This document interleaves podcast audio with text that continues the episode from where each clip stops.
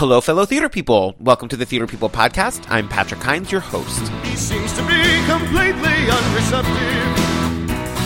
It make no sense at all. His eyes react to light that does detect it. He hears but cannot answer to your call.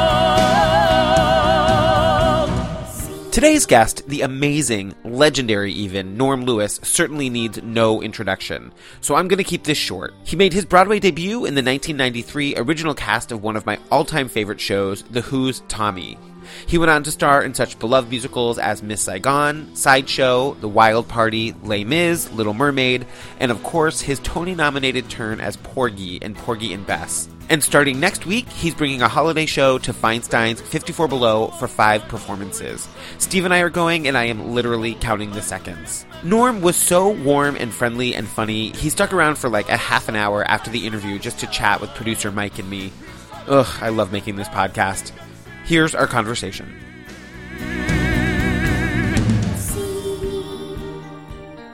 Norm Lewis. Yes. Oh my goodness, it is such an honor to have you on the Theater People podcast. Thank you. I'm honored to be here. Thank you. You're like a dream. We like for we just never thought we would ever be able to make it happen. Thank you for for being here. No, this is my my pleasure, and uh, you know, it's uh, it's it's fun when people want to know who you are. Uh, well, all of our listeners definitely do, and it's you know lifelong fans. So really, really nice to meet you. Likewise. Um, Norm Lewis is a lifelong fan of mine. Totally.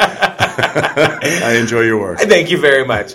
Um, well, let's start with talking about your 54 Below show. Yeah, well, uh, it's uh, going to be fun. It's going to be a party more so than a show. Mm-hmm. Uh, I didn't want it to be like a cabaret or a concert. Um, this is my first time at Feinstein. You have to say Feinstein's That's right. 54 Below. That's right. And uh, I have dubbed it FFFB. um, and um, I'm just so excited because you know I've been asked to do 54 for a while. Feinstein's at 54, and it just never worked out schedule wise, and now it has. And so uh, I want it to be really, really special. And what is more special than the holidays? Uh, well, I was going to say, is it, a, it like a Norm Lewis Christmas show? Yeah, kind of. I mean, you know, I call it a holiday show. It's swinging Christmas. Uh, it's going to be uh, a lot of the traditional songs uh, and uh, some of Norm Lewis's greatest hits. I'm, I hate talking in the third person, but you know, whatever. Uh, and uh, you know, some other surprises. There might be some guests. You know, I bet different there nights. will be. we should mention really quickly. It's uh, uh, December twentieth to twenty fourth at nine p.m. Nine thirty. Oh, 9.30 p.m. Yes. God, Yeah. yeah. fire that intern. which Well, come at nine o'clock and just you know, true. yeah, there you go. yeah. Are you going to be doing like holiday songs? There's gonna be some holiday songs, yeah, absolutely, because uh, you know it is tis the season, and uh, you know a couple of my favorites are "Oh Holy Night," uh, the Christmas song, you know, the whole chestnuts roasting on an open fire thing, but uh, because that's what I grew up with. Um, but there's going to be some, um, uh, should I say, thematic songs uh, representing New York and representing the building that we're in. So, Ah. Um, that is so exciting. I was saying to Steve today, I, I can't imagine anything more amazing than going to like more Christmassy than going to a Norm Lewis Christmas Aw, show. that's That- really cool, dude. Yeah. Thank you, brother. Yeah. Well, we'll have all the information on the website. Good. We're going to try to make it. So we're very excited. Absolutely, absolutely. Um, all right. Can we go back? Yeah, back in 1937 when I was born. Uh, Is it true that you were like an ad man before you broke into theater? I was. I worked for the Orlando Sentinel. Yeah, Uh, in I- Florida. I, worked in Florida, Orlando, Florida, and um, I was in the production department for a while. I went to marketing, and then I finally made it to the advertising department. And so, did you have your eyes on showbiz at that time, or, or is that did it just happen? It was kind of a like a hobby and and a uh, you know kind of a back in, in back burner dream, if you will. Can you imagine Norm Lewis showing up at your like your like community theater production of whatever, and this is the guy that's auditioned? I can't imagine you doing theater as a hobby. That's Yeah, amazing to me. yeah. I auditioned. Actually, I auditioned for it was the Lock Haven uh, Community Theater at that time, and uh, I wanted the voice of Audrey II. And I got close to it, but I didn't get it. So I was really disappointed. Yeah, but I, I did it as a hobby, and then I finally started. It be, it kind of progressed. Uh, I was still on my track of being in my nine to five career job, but every once in a while I would sing at a bar or sing for a wedding band or uh, back in the day, there were I was skinny and I would do uh, and skinny and tall, so I would do fashion shows as a model. Ah. And uh, but then they would have me sing a song. Uh, I did a lot of weddings after after that. People saw me and said, "Could you sing at my wedding?" You know, I did some for free, some for like twenty five bucks or whatever. but um, uh, back in uh, again back in the day, there was Star Search, just like American Idol is. Were you on Star Search? I wasn't on Star Search, but I auditioned to get on Star Search, and there were a lot of Star Search esque contests in in Orlando, and I won some, I lost some. But one in particular that I won, there was a judge that was in the audience, and he was a producer of a cruise ship, which I didn't know. And afterwards, he came up to me after I won. He said, "How would you like to sing on my cruise?" And that's how it got started. Wow! Yeah. Because I had auditioned again. This was a progression over some years, but I had auditioned for Disney and I got turned down like seven times. and, and uh, I got called back, but got turned down. And uh, so I just I didn't know if I was really, you know, good enough. Yeah. And then when this guy offered me this job, I decided to take it. And then did you come straight to New York after that? Yeah, I was convinced to because I was, uh, you know, I didn't study this. I studied business, uh, economics in college. So um, I was a little reluctant to move to New York right away, but I met someone that was in the cast. God rest his soul, Michael Carroll, and he was a, a Broadway person and also uh, just did a lot of New York stuff and on tour. But he convinced me. He was in my show, and he convinced me to move to New York and uh, gave me some great advice. And that's uh, you know, ever the twain shall meet. Now, what year was it that you moved to New York? I moved initially back in 1988. And uh, a month after I moved here, my dad was diagnosed with a brain tumor. Oh man! So I had to go home and take care of him. And then after he uh, fought it for seven months, he passed away. And I then helped my mom uh, dissolve his company. He had a construction company. So all the legal stuff that had to go with that. And after about nine months of doing that, I decided to move back. And I was uh, I moved back in 1989. What was the landscape uh, for an artist, you know, in New York at that time? Like I think of it now, and I, and there's so many opportunities for actors to get their faces out there, like like Feinstein's 54 mm-hmm. Below. There's all sorts of like, uh, what did you do at that time to sort of make yourself known? I initially, again, here I go with my natural progression. I didn't think I was good enough for equity, the, uh-huh. the union, so I stayed non-union uh, specifically because I thought maybe I had a better chance. And then I was working pretty steadily my first year non-union. And after that time, I said, okay, I'm going to try the union thing. And my first audition, I got a, I got a job. It was a TYA, or Theater for Young Audience. Oh, and, yeah. And I got the lead in that. And so that uh, boosted my confidence, and I kept going. And, and you know, jobs weren't as frequent, but they still came. But I, the advice that I actually give young people is just have the passion for it. Like this is, you can't see yourself de- doing anything else. And also just showing up, being prepared, showing up, and and uh, doing your thing. Because there's nothing worse than going into an audition and not giving hundred percent. Because you really want to leave there saying, "I did everything that I could. Yeah. It's up to them now to hire right. me, and because uh, it's out of your hands after that after that point.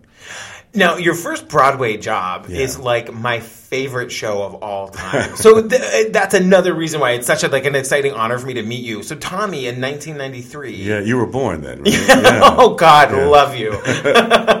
yeah, I was in high school. It was my favorite, favorite show.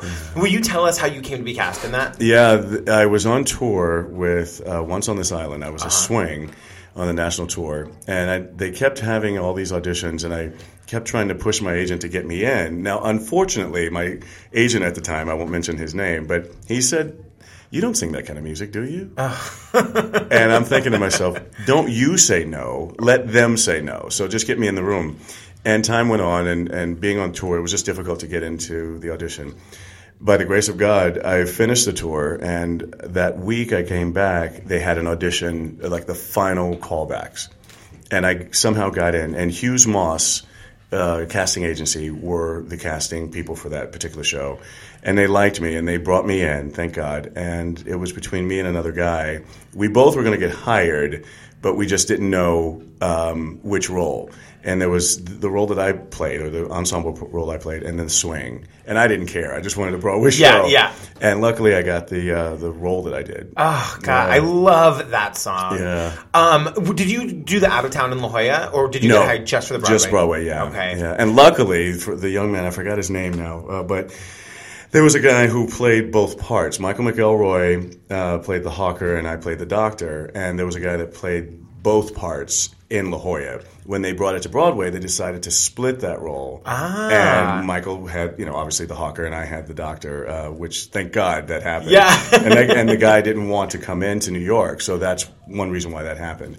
Um, and uh, then when they put it back on tour, they went back to the old way. And I think ever since then, that's how it's been played. Oh, so interesting. Yeah. How was it to make your Broadway debut in a show like that that was so electric and so sort of different than what uh, what else was happening on Broadway at that time? I was I was blown away. First of all, just to have the status of being on Broadway, Yeah. and that was like just awesome. It, it could have been, you know, Mary Had a Little Lamb, Right. but, but I was happy because I grew up with that that movie, Yeah. and that music and that album. So it was uh, so I can't even describe it. It was just so great to be with Pete Townshend and then to meet the other band members of The Who. But to see his process and to see Des McAnuff's process, and then to work with that amazing cast, and I mean- you know, I mean, that there's, I think I counted a few months ago. There have been at least three Tonys from that cast, Yeah. and at least five or six Tony nominations. yeah, Michael Cerveris, Alice Yeah. Ripley, uh, uh, Christian Hoff. Christian Hahn. Oh, Yeah, right, of course. yeah. Uh, and you've gotten to work with these people again. Yeah, yeah. You got to work with Sherie and Little Mermaid and. Alice and. And sideshow. can you believe I couldn't think of the name It's of the show? okay. It's all right. There's so much information going through your brain true. right now. Thank you for for acknowledging that. Absolutely.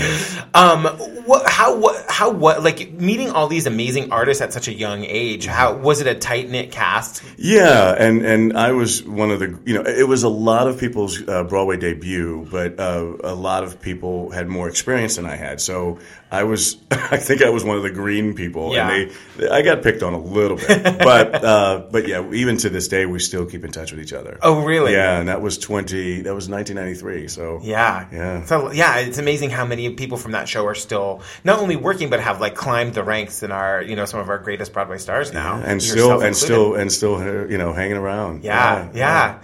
Um, well, the next show, I the next sort of phase of your life that I wanted to talk about was the year 1997. Yes. I think that was a big year for you. Yeah, um, yeah. that was Miss Saigon, right? Well, I was in Miss Saigon for uh, back earlier than that. Was it okay? Yeah, I, I was in it uh, from I can't believe I remember these dates, but November of 1994. Okay. Uh, well, actually, let's go back. I did it uh, in Toronto for six months.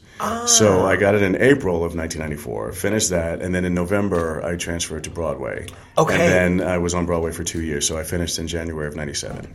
Okay, and then sideshow happened. And then Sideshow happened six months later. Wow. Will you talk about how that role came to you? Yeah, they had um, uh, workshops of the show, and I auditioned for the workshop. I didn't get it, and what was said, and I sounds this. uh, Please don't take this as being self-indulgent, but they were telling me that I was too leading man to play that role. Wow. And, uh, for the workshop. That's good feedback. yeah, there you go. I was like, "Thank you, I'm too handsome," okay, or something. Um, so um, uh, the year goes by, and then they uh, have another audition. But you know, I said to my agent, they, you know, I'm too, I'm, I'm too not what they want. Yeah. and I'm they- too handsome. Yes, they already told me I didn't. I didn't mean to say it like that, but I'm not ugly enough. Anyway, no. Um, so I, I, he said, okay, what you do is just don't shave for a few days. Go in with your shirt untucked. I mean, just try to look disheveled. And that's what I did. That is hilarious. But they uh, they they kept calling me in, and uh, I got down to the final callback, which I didn't know was just for me, which was Oh. kind of weird um, because I thought there were going to be more people there, and um, I had just booked a commercial in in Miami, so I was getting ready to fly down to Miami, and they changed my flight, and they said, "Can you come in for like two hours?" And I went in and Alice was there, and the director was there. There was a whole choreographer was there. Uh, everybody was in the room, and for two hours, I was going through scene work. I was going through dances, the whole Wow. thing. And uh, at the end of that last number that I did, they said, "Hang on one second. and they started talking behind the desk, and I'm standing in front of them. And they said, "How would you like to join our cast?" and so I said, I was had a bewildered look on my face, and I said, "Give me a moment." And I went over to the window and started crying. and the whole room started crying. It was very funny, actually. That's amazing. Yeah, because I think I was just overwhelmed because here I am getting ready to go do a national commercial, and then I just got booked another Broadway show. My first, actually, my first begin like uh, lead from the beginning. Yeah, like You know, originating not a role. originator role. Yeah. I was gonna ask like how much of a game changer that was for you for your career. It really helped a lot. Uh, people started taking me uh, more serious and, and bringing me in for a lot of other things. And it, even though it didn't last that long, Yeah. Um, people started noticing me, which I was grateful for.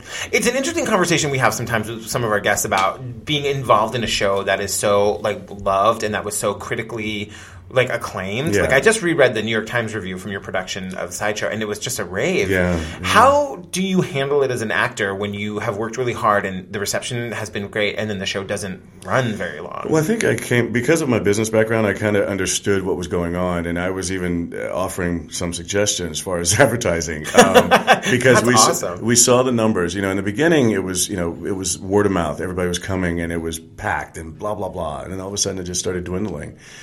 And God bless Manny Azenberg. He's a great producer, uh, but I think he's from the the old school of thinking that the reviews are what sells a show. And that same year, we or that same season, Scarlet Pimpernel, Lion King, and Ragtime opened. oh my goodness. So we just didn't, Yeah. ma- unless you like really had the budget to market the show. Yep. y- You know, we just weren't going to get seen, and um, it was a good show. I mean, there were some flaws. People still come up to me and say, "I wish you had done this. I wish you had done that." but there was, you know, it's still been around for like 17 years in Yeah. the regional theater uh, circuit, and also in the, uh, uh, the, the the selling of the album. You know, people love that. So. I, I learned a lot that you uh, not only do you uh, have to artistically be 100%, but I think you have to be marketing 100%. I, I remember uh, Scarlet Pimpernel was a good show. Uh, Yeah. It didn't get the best reviews, but I remember that four days after they opened, they had a huge wall where they put their reviews up. And it was, I mean, I'm paraphrasing here, but like, the New York Times could have said outrageously bad. I don't know. I don't know if that's true, Uh-huh. Yeah, but, yeah. but they put outrageous dot dot dot New York Times, as opposed to we could have picked any quote. Totally. And we had a little sandwich board uh, in front of our theater, which took two. It took two months to put up in front. Ah. So a lot of people didn't even know our show was open. just was it just money? It was money. Yeah, it was money. Marketing. I think what. Now this is just a, a theory, but I think because of the season being so heavy, if we had opened later, I, mean, I don't know if we could have gotten a theater or not, but if we had opened right after all the other shows had opened, we could have at least hadn't had a lot of spillover. Uh-huh. People who could not get into the other shows, Absolutely. and maybe um, there would have been more awards uh, or at least nominations, and just a little bit more. Uh, uh, what's what am I talking? Attention. Yeah. How was it to reteam with Alice? Oh my God, Alice is is so much fun. I mean, we had a great time doing Tommy because we were babies, then. Right. And uh, we were, And she was in that song with like you guys were in that scene yeah, together. go to the right? mirror, yeah. yeah. And then she did a lot. She actually played Mrs. Walker a lot. That's uh, right. She was the understudy. So, uh, and then she was not offered the role when it was o- when it, the opportunity came along. So she went to Les Mis and did Fantine. Oh. Yeah, so she left early. She was one of the early uh, uh, leavers, for lack of a better term. Mm-hmm. Yeah. I like it. Early leavers. Leavers. work. Yeah. it's early in New York, you guys. It's a go. weekend. The trains aren't running well. Oh my god! wow. Um, yeah, I mean, uh, anyway, it, it, it, it's exciting to you know for those of us who love Broadway and love certain people on Broadway to look back and be like, oh my god, they did that, and then they did that together. So I was just curious about how that was to to for both of you to have started in like smaller roles Mm-hmm. for your Broadway debuts, and then to be now like in like like leading roles in a in a show that people love. Yeah, yeah. It was. It was, and and also we got to uh, not only uh, because we did the duet in, in Tommy, but we got to be well, not love interest, but I was Yeah. the Yeah. unrequited love. But I, I got to be uh, uh, a, have a, have a duet with her in, in that show. So I was happy about that. So fun. The world won't let you. I don't care about them, only you. With love we could rise above the whispers and shares. We could challenge the powers of fate. Master a bad circumstance if you give me a chance.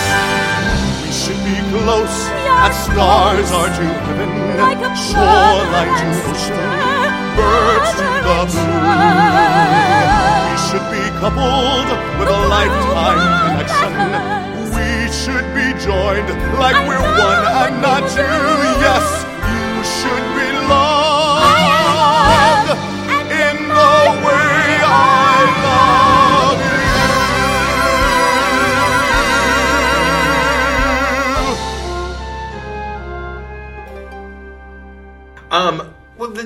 I wanted to talk about is a show that I didn't get to see, but I, I know it's producer Mike, one of his favorite shows, and I know it's very special to you. Was the Wild Party? Yeah, yeah. And it's so funny. I feel like we talk about Michael John LaChiusa on this show all the time. well, he he needs to be talked about. I know. Yeah. We just did our interview with Kate Baldwin, um, and she did Giant with him at the Public. Yeah. And, you know, how was it to work on that show? How was it to like uh, work on an original Michael John LaChiusa piece to start with? Well, um, God, I it, it- because I got introduced to him. I, I knew his music, but I got introduced to him through Wild Party, and Mm-hmm. it was just I, I, so smart. You know, it was difficult, Yeah. and challenging, and all that stuff. And I'm like, I can't get it, I can't get it. but after you got it, it locked in, and he is very patient and very smart. I've said that already, but um, but I remember one instance. This was this was so pivotal and in knowing how uh, brilliant this man was, uh, and and also uh, George Wolfe. Yes. We had to cut out a lot uh, because the show they didn't want an intermission, and the show was Right. running like two hours and ten minutes or something like that, maybe a little longer, but. We needed an, we needed an intermission, or we needed to cut the show down. So they he trimmed overnight. He trimmed a lot of our stories and made them into one, and it was so brilliantly done. I was like, wow. and you know, it, there was even a point where uh, they felt bad that they had to cut a solo that I was doing, and I'm like, no, make the show better. I mean, Oh. just just you know, and I, we were all feeling that. Yeah. And it was just this great collective of people. You know, Toni Collette, Michael McElroy, Nathan Lee Graham. I mean, I can go through Tonya the list. Pinkins. Tonya Pinkins. Uh, yes, She's been on our show. She's fantastic. We are. We love her. I even like every night I got to hear her sing uh, "Mac is a moocher." Uh, is that right? Is that the name? I forget. Black is a, moocher. Yes. you know more than I do. um, Black is a moocher, but just to hear because she's got such a wide range, but to Yeah. hear those low notes that I this know. woman has. she Oh, so also sexy. does an uh, amazing George C. Wolfe impression. Oh, does she? Uh, I was going to ask you about that and Mandy Patinkin and just Yeah. this, this just amazing group of people. Absolutely. You know, Mandy was uh, this iconic person that I was. We were so honored to work with, and then we have Eartha Kitt. Oh, of course. Eartha Kitt, come on. Yeah. I mean, it, it, Yeah. wow, yeah. Um, but then it was funny because we were watching Toni Collette, and that was the same year she was nominated for an Oscar. Oh, right. And uh, and then uh, I think the movie Shaft came out, and and we just became really good friends with her. But watching her process, and she's she being so young, and first time on Broadway, the whole thing, it was so interesting to see this woman work and the craft that she had. So I would stand on the side and just watch her rehearsals. She was great. that is amazing. W- was it a, a tight knit group? Were Yeah. people friends? Absolutely, absolutely. so yeah, we we couldn't help but be, you know, just because of what the subject matter was, Yeah. and what we you needed each other. Uh, the way that the, the show was structured and uh, the musicology of it and everything, we needed each other. So, yeah, we became really close. Yeah! Those were the days I ascended on high, taking on the golden boy O'Malley, oh my. Bye, bye, bye, those were the years, and I gave them plenty of reason to call me the champ. Ah! The women, anyone I wanted anyway. Browns and blondes and women, and then somehow I was one day. Um, one of the other things I wanted to talk about was Les Mis. Yeah. Playing Javert. I think it was the 2006 revival. Yes, yes, yeah. How did that come to pass? I had auditioned for the show years before that, and um, and it- when the original show was still running, and it didn't quite make it. In fact, I I went in for Javert one time, and I didn't know the material that well, and it was I was in Atlanta, and they had me fly back earlier than I expected to. So I was trying to learn the show. Believe it or not, I didn't know stars that well. I knew of it, but didn't really know it that well. And then I sang a song that I knew, uh, after that, and then I kind of just went away and didn't hear anything for a couple of days. Ran into the casting director uh, maybe two or three days later, and he's he. I said, "I'm sorry that the audition wasn't the best," but he was like, "Did you not talk to your agent yet?" And I said, "What? What do you mean?" and he said, "Call your agent." So I called my agent, and they had gotten in touch with him just r- prior, and they wanted to offer me, believe it or not, Valjean What? in Toronto, and I was going to replace Colm Wilkinson, and that was in 1999. And I said no. Why? Yeah, because I wasn't voc. I didn't think I was vocally ready. I, uh-huh. I would have been the once a week Valjean. Okay. Just, come on, that guy. You know, But to they were offering you that the Valjean. eight time a week. Eight time a week guy, Oh yeah. my god! and Can I just ask you how, how was that a big decision to turn down a job No. like that? Wow. no, I knew immediately. I was like, I can't do that. There's no way. There's no way. And do you think that? Do you feel as an actor that there might be repercussions for doing for saying no to a job like that? I at the time I just I knew me, I Uh-huh. knew my body, and I knew my voice, and I just I, I wasn't I wasn't ready. I just you know didn't think that I never thought that I would have been a Valjean. You know, what I mean? Yeah. like I never just pictured that vocally in my in my register. Uh, a few- a few years go by, um, and then they offer me. Uh, I guess they just remember the audition, and they offer me Javert. No audition. No audition. Love it. And I'm like, okay, sure. yeah. So I feel like I can handle that. And then I found out that Javert actually is deceptively higher than than Uh-huh. than people think. There are a lot of, you know, recitative stuff that he's hitting all these high notes. But um uh, I did that, and then I go on to Little Mermaid. I don't know if Yes. you want to segue yet. Yes, yes, yes, yes. No, please, let's talk about Little Mermaid. I did six months, and I thought that the show was actually only going to be six months uh, uh, of Les Mis, but they kept going. Yeah. But I got an audition to go in and, and do the- Originate. yeah, originate another role. And and so you ha- you went and auditioned for it. Yeah, definitely. Yeah, there were a lot of people, which was which I felt was amazing. Yeah. I thought was there was so many diverse people, Asian, black, white, you know, everybody Yeah. went in for this role, and I said, "Thank you, Disney. Even if I don't get it, thank you for having that." Yeah. That is so interesting. How how is it to work for Disney? It must be amazing. It is amazing. I mean, it, it, it every it's it's. Uh, let's see. I have to be really careful here. Uh, no, I had a great time. You know, Tom Schumacher was great. Uh, It's it definitely is a a corporation. Uh-huh. It is a corporation, and a lot of things in a corporation have to be discussed and made sure. You know, there's an image that they have to keep and portray, and they want to make sure that they maintain that. And so, yeah, it was definitely. Uh, I, I I felt. Uh, Comforted, but yet I, I knew that I was in a, uh, a corporation. yeah, yeah. To me, it seems like such a, an amazing group of people. Yeah. Like you and Sierra Boggess. I never know if I'm saying that right. Boggess. or Boggess? Boggess, yeah. Uh, Sherie Rene Scott, Titus Burgess. Yeah. How, like, what, what a collection of people. Was that really fun? Yeah, yeah. It's it was, you know, we uh, again there was some debuts uh, in that show, and me being one of the older members now uh, in, in the show, um, but it was it was kind of a, a a great thing for me because of the. As I told you before, I got turned down by Disney seven times. Right. So it was kind of Oh, a nice. right, it was right, kind of a nice thing to be.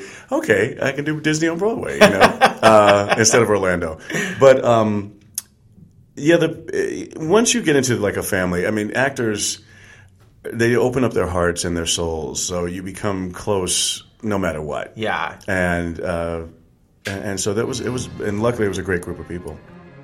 This is where you belong. understand. For once, just listen, will you? That savage brute would kill you in the world above. He's not a barbarian. Don't try that same old song. I'll have you grounded till next year. Am I clear? Don't go near that world above. I'm not a child anymore. No? Have you lost your senses? He's a human. You're a mermaid. It doesn't matter. I'm still the king here.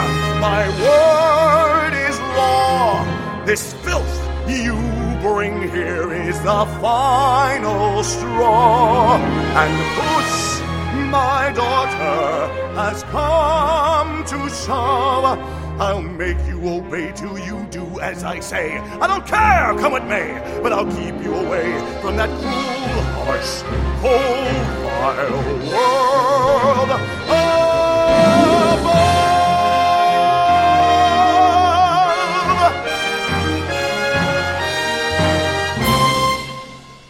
Okay, can we talk about Porgy and Bess for 15 hours? Yeah, please. Okay, amazing. um, first of all, did you audition for Porgy and Bess? I did. I, ca- I when I read that in my research, I couldn't believe it. Oh, yeah, because yeah. it just I can't imagine who else they could have been looking at. Oh well, yeah. The thing is, uh, and and I I did see the people that they brought in, and um, Are they your It was- contemporaries or were they lesser known people? no, they were contemporaries, and uh, it was definitely uh, you know I was very honored that I was even being seen with these people, but. I was away. I was in London doing Les Mis, Yeah. actually, and um, I came back to do a concert in we're at uh, oh Lincoln Center, Jazz at Lincoln Center. That's right, with uh, Vicky Clark and Rob Fisher, and it was a great night, and it was a stormy night, and it was the first time I'd ever seen lightning during a snowstorm.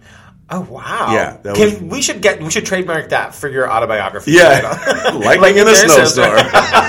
My Norm Lewis's memoir. exactly. and uh, you know we got through the show and i guess because of the travel and, and the rehearsal of the new show and all this stuff i got a little tiny sick Mm-hmm. so i had an audition the next day or two days later didn't couldn't sing for And- for Porgy and Bess. for Porgy and Bess Uh-huh. audition. So they said, "Well, just come in anyway and just do the dialogue." And I said, "Okay." And we did the dialogue, and and after all that, it basically I tried to sing something and it just didn't work. I, I just I said, "I can't, I can't do it." So, um, I left to go back to London, and my agent uh, at the time said they decided to go a different route. So I said, "Okay, it's fine, it's fine." Then uh, weeks go by, and they said, "Well, can he come back in?" And he, no, I'm in London, you know. Right, of course. you know, the only day off I have is on a Sunday. yeah, and you're t- they're casting the out of town, the ART production. Yes. yeah, Yeah. mhm. Yeah. And I said, I, I, you know, I, I, guess I just have to pass this opportunity up. I know it, Audra, um, Audra. It's uh, it's Michael's Audra- Audra. Anyway, I'll we'll get the- we'll I'll find a name. We'll Yeah, put yeah. it. We'll put it in in post. Yeah, I mean, I knew this lady was going to be Yeah. in it. And, no name. No name. Um, and David Alan Grier. I knew these names were uh, actually was David in? I think David was in by that time, but uh, I just I didn't think I had a chance, and I just said, "Fine, I'll just pass this up." Um, next thing I know, and I this could be a divine. Obviously, it was divine, but a friend of mine had passed away uh, the year before, and we decided to have a memorial service for her, and it was around March. And I told my agent that I would be coming back in. He got in touch with them, and it was luckily during the final callback. It was that week, and they were going to have it on a Friday. And I said, "Well, I, I can't make it on the Friday," but um, they said, "Okay, we'll move it to Sunday." So they moved the final God. callback to Sunday. so they had all these people shift their schedules. I thank you, everybody. uh, and I flew in. I was the last person, and I did everything they wanted me to do. I sang the song. We did different keys and all kinds of transitions and things like that. And we were done. And I said, "Okay, I want a margarita." and I went to Arriba Arriba. That's a that's a pitch to Arriba Arriba. Uh, I went to Arriba Arriba, and I even asked, uh, the, I "You guys want to come?" I was even Are asking. Yeah, I said, "I'm going. I got to have a drink. It's too stressful." And then I went to the memorial service after that in Washington D.C. and uh, took that whole week off. Um, and when I got back to London, uh, they said that they wanted to hire me. wow. Yeah. So I had to ask Cameron Mackintosh. Thank God for Cameron. I mean, he's just um, been cru- like critical, critical. I don't know, but Instrumental? Instrumental. That's the word. I'm like, thank you. I can't think. Oh, it's McDonald. McDonald. That's what it is. That's yeah. it was. yeah. Yes, yes, yes. I knew it had to, something to do with food. With it, yeah, exactly. Restaurant. Yeah, yeah, yeah, yeah. Um, but uh, yeah, so uh, he allowed me to take three weeks off from London to come and do the workshop here. Wow. And then go back and finish my contract in London, and then uh, come back and do ART. I want to talk. I want to just for a, a little bit of background for people who don't know, talk a little bit about uh, Suzan-Lori Parks Yeah. and Diane Paulus. Yes. So Suzan-Lori Parks is the first African American woman to win the Pulitzer Prize for drama for Top Dog Underdog. Yes. Top Dog Underdog. Um, she's a MacArthur Genius Award recipient. Which, if you don't know what that is, like they like you can't apply for that. They just like put a group of people like they think of some names that are like the smartest, most talented, most forward-thinking artists out there, and then they give them like six hundred thousand dollars with no restriction. You just go and create your art. Lin just got Lin-Manuel Miranda just got one. Oh, did she? yeah, I mean, he. yeah. Oh my god! I love you, Lin. I know, right? Manuel. Yeah. So, and then Diane Paulus, of course, is the artistic director of ART.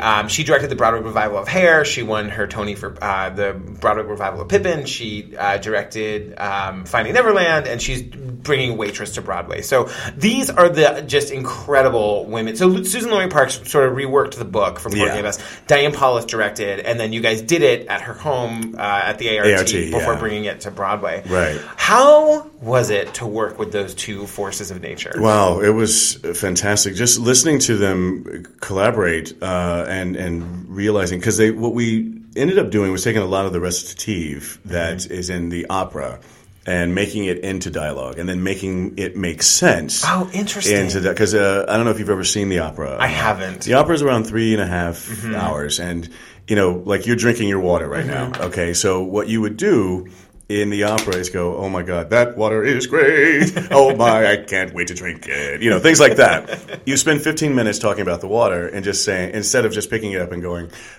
Right. you know what I mean? Right. So that's what we were doing, and that, or we, they were doing, and they were trying to chop a lot of things um, to make it make sense to the more uh, uh, more accessible, if Mm-hmm. you will, to a, a wider audience, a broader audience.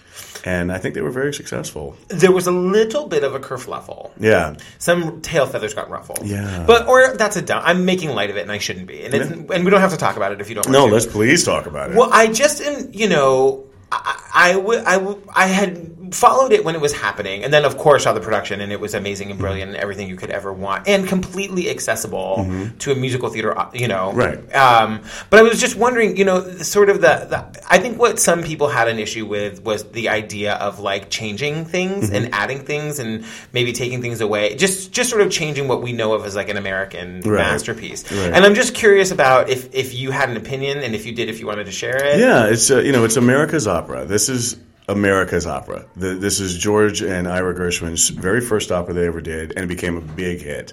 And in fact, uh, I don't know all the details right now because I forget, but I know that they used this show as an ambassador when they would take things over to different countries. Oh, interesting. And uh, you know, it was great to because the music was so iconic, and then you had all these amazing, talented people showing their talents uh, in in a different world, in a different country, and it kind of, I guess, you know, eased that sort of way into to the uh, the other cultures, but. Uh, people have an ownership because it is America's opera, Yeah. and um, they want it a certain way. They want to hear it a certain way. But in over the years, opera has not had the population that it used to have. Right. And it, you know, it's a shame. But uh, it, it, I guess the Gershwin family decided to why don't we do something in order to create more interest in this beautiful show. Ninety-five percent of our audience. I mean, I'm, I'm guessing that, but I, most people who came to see our show said that they have never seen the show yeah, ever. totally. and they knew a lot of the, the greatest hits. Yeah. but they didn't ever see. They didn't know what the story was about. They didn't know anything. To- I was totally one of those people. So what we did is we wanted to make it more of a musical theater style and uh, create some dialogue. Like, and for instance, I remember the brilliant Audra McDonald. That's her. That's her name. That's it. Uh, but we, get there. we all she initiated this, but we all collaborated. And you know, there's a, a point in singing "Best You Is My Woman" now, Mm-hmm. and in the opera, it's you know has all this great intro.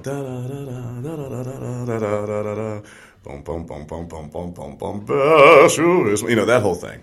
Where in our show, she had just I had just rescued her as Porgy from taking some dope that uh, Sporting Life David Alan Grier gave her, and she's a drug addict, and it's on her hand, and so we're trying to make at this point in the show, we're trying to make better of ourselves for each other. So she's trying to clean her act up. So I'm helping her and I ask her to come here to me and I wipe it off after I scared uh, Sporting Life away. And with all the fiber of her being, she says thank you. But it's so hard because not many people get a chance to do. I mean, she doesn't experience that a lot. So uh, instead of waiting for that long intro, she walks away and says thank you. I just say Bess. You is my woman now. You instead of Yeah. There's nothing yeah. wrong with the intro. Yeah, I know But what you're we want to get to the point. Yes. You is. You is. And you must laugh and sing and dance for two instead of one.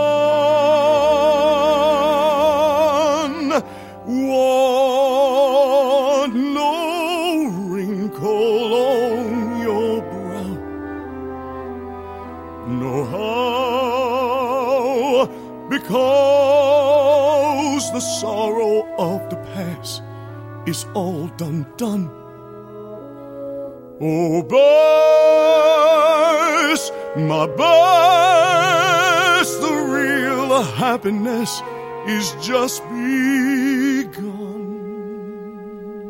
And and in fact, uh, again, brilliantly in the book, we went back to uh, DuBose Heyward's book, Porgy, which the opera is based on, where she has a scar. She's been beat up. So Audra every night would put a scar on her face just to make you know have Yeah. that character uh, development in her in her soul and her body. And it was just great to work with her because she's such a a deep actress and, and she wants to get to the heart and the truth of things and moment to moment and and the opera is not completely full and I think that that's what she she Diane Paulus and Suzan-Lori Park got in trouble for saying Right. but we all said it I said it too Yeah. these characters are not fully developed they're not and George died before he could fully develop it. Right. where a lot of composers are still around and get to change and go, oh, that does, you know, even years later they go, you know what, that doesn't work, or let's or add this or blah blah Yeah, blah. yeah. Some composers are still around, and you know, to Yeah. have that to happen, Yeah. and, and a few of them that were opposed to it Are those people? are those people. Yeah. and it just you know for for us, uh, especially being African American, to see just a crack addict whore. Yeah. that's what Bess is. And that's all you get to see. You don't get to see who she is. Yeah. Why? Why is she this way? Why is Porgy this this uh, homeless beggar? What what brought him to this point? This crippled homeless beggar. Um, you know, there were, we tried to bring depth to these characters, and even if it was subtle, at least you tr- got to see a little bit of that. Yeah. yeah. I wanted to ask about something else that I, it, it's just occurring to me that I remember happening during that time was the Trayvon Martin shooting. Yeah, yeah. And I remember your cast all got together and wore the hoodie and Yeah. did a, did a, a photo. Right, right. Was it meaningful to be like among a group of people creating such beautiful art at that time? Absolutely, yeah. It was just because it, it, you know it, that hit the world. Even though these crimes have been happening for a long time, Yeah. it, it hit us very hard because it was now being the, now the world gets to see it, and um, so we wanted to say something, and so we all decided to do that that hoodie photo. It was a really, really powerful photo. I remember seeing that. Um, I wanted to end talking about the Phantom, Ah, which I saw you in guy. twice. Did you really? Yeah. Oh wow. Yeah. Okay. Okay. Um, oh, right. You got to work with Sierra Boggess again. That one. Yeah. That her. Yeah. Her. that crazy one. exactly. Yeah. What drew you to? I mean, I know it was the 25th anniversary, right? No, it was it was actually the 26th year. 26th year. Yeah, okay. Yeah. Is that what made you want to be a part of it at that time? No, I've always wanted to be a part of it. I mean, I've, Oh, really? I've, I've loved the the show uh, ever since I've seen it, and the music is just. I, I keep using that word iconic, but it's Yeah. so iconic. It, it really is. It's been around for so long. Yeah. And um, I wanted to be a part of it somehow, and I kept saying that it was a dream role of mine. I didn't know if it would ever happen. Um, you know, Robert Guillaume was the first African American to play the role in uh, Los Angeles. Really? Yeah, yeah, and he being you know a star, I figured you know he has the chops. I mean, Yeah. he definitely had Does has the he chops. really? Oh, he can sing his butt off. Yeah, We're talking about Ben Benson, Benson. yeah. Okay. he he actually comes from a musical theater background. I had no yeah, idea. there's a, there's a go out and get an album of him singing uh, Sky Masterson. Okay. And and Guys and Dolls. Yeah. Uh, it's a uh, the bl- quote unquote the black version that they did at Lincoln Center. Okay. Some years ago, but he's fantastic on it. He's still with us. He's still with us. Yeah. Why isn't he on Broadway? Well, he's you know he's in his 80s now, and uh, he's out in he's uh, out in Los Angeles. In fact, uh, we honored him along with some other people. Uh, Geoffrey Holder, unfortunately, has passed away, but we I, I produced. A, I'm segueing now. Please, this is so interesting. But that same year, when I got uh, uh, Phantom, I was producing a show at Carnegie Hall called "The Black Stars of the Great White Way." Oh, wow. And my other producer was Chapman Roberts, and uh, he's such a great historian. He's also someone who's uh, been on Broadway and uh, broke some molds as well. Very talented man. But uh, we wanted to honor because I've always wanted to. You know, we get to we get to honor the divas, you Yeah, know, black or true. white, but uh, no one really talks about the men, the Yeah. and and very few talk about the African American men. So because of, I've gotten to where I've gotten, I wanted to celebrate that and uh, celebrate the people whose shoulders I stand on. So I produced a show at Carnegie Hall uh, uh, back in uh, about two years ago now, and uh, it was success- successful. I wish we could have Yeah. uh, videotaped it, uh, but there was a lot of restrictions. God, everybody. Um, the original cast of Dreamgirls, the the guys. Wow. Yeah, and they did Step into the Bad Side. Yeah. Uh, we had Andre DeShields doing the you know. So you wanted to meet the wizard. Wow. You know, it was just a myriad of people uh, that came out and sang, and it was the first time we had an all African American male orchestra. Wow. Yeah, there were about 65 African American men uh, on, playing instruments on that stage, and we had 100 men, black men, uh, chorus, and it was just a great night. that is great night. unbelievable. But Will yeah, we. again? I, I would love to.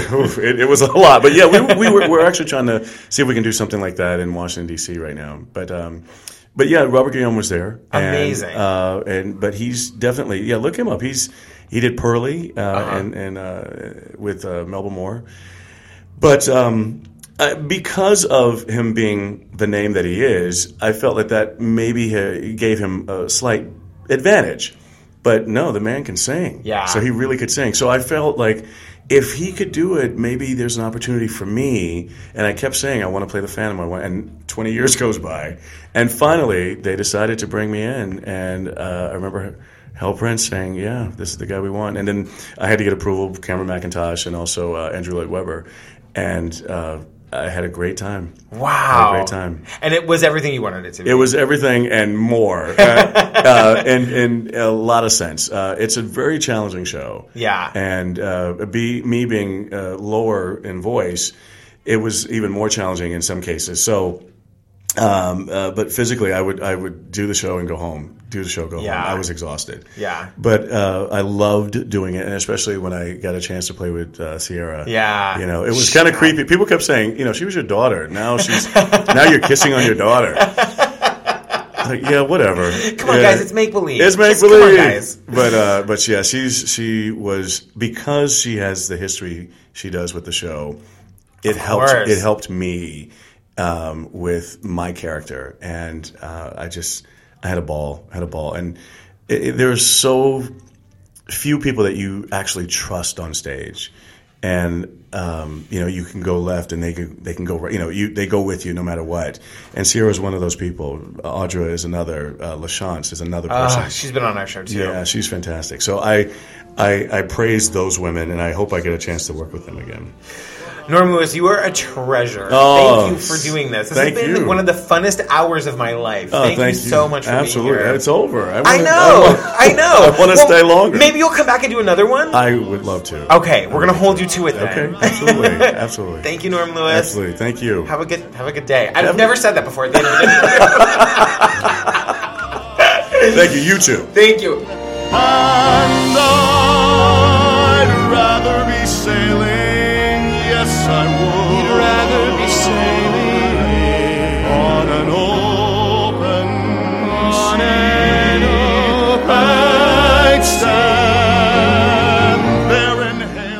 Theater people, we're now going to make good on another Kickstarter reward. This one is from Cade Bittner. And stick around afterwards for a few announcements. It's that time of year where Christmas music is suddenly ubiquitous. Allow me to introduce you to Cade Bittner.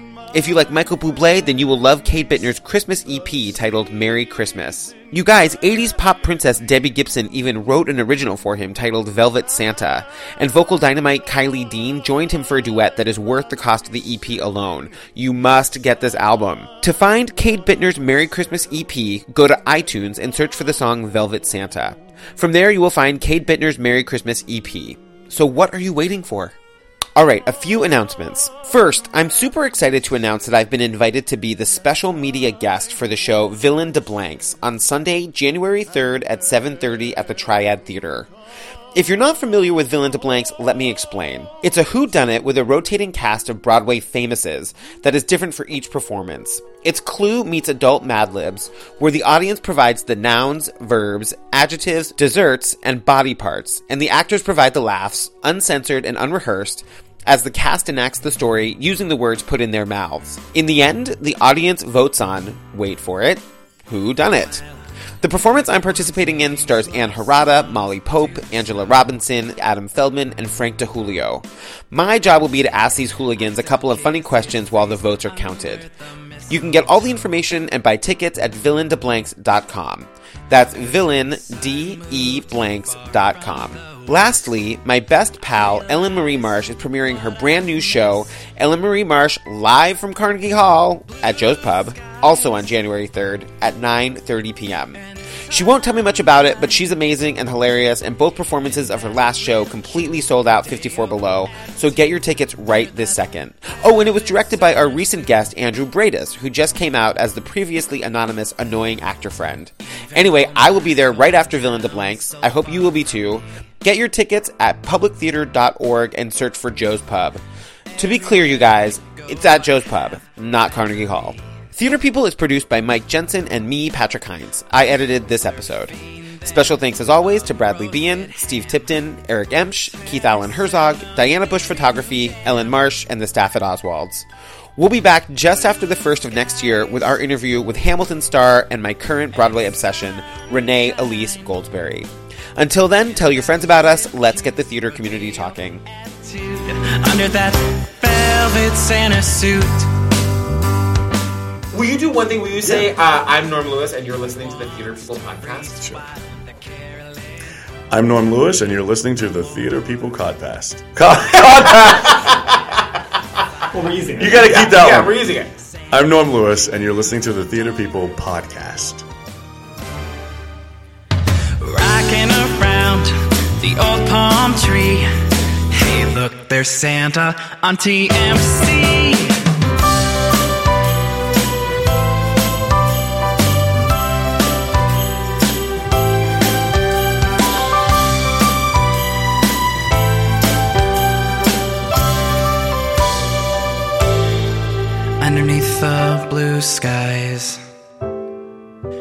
See the reindeer flies. And that little cute rodeo attitude under that velvet Santa suit.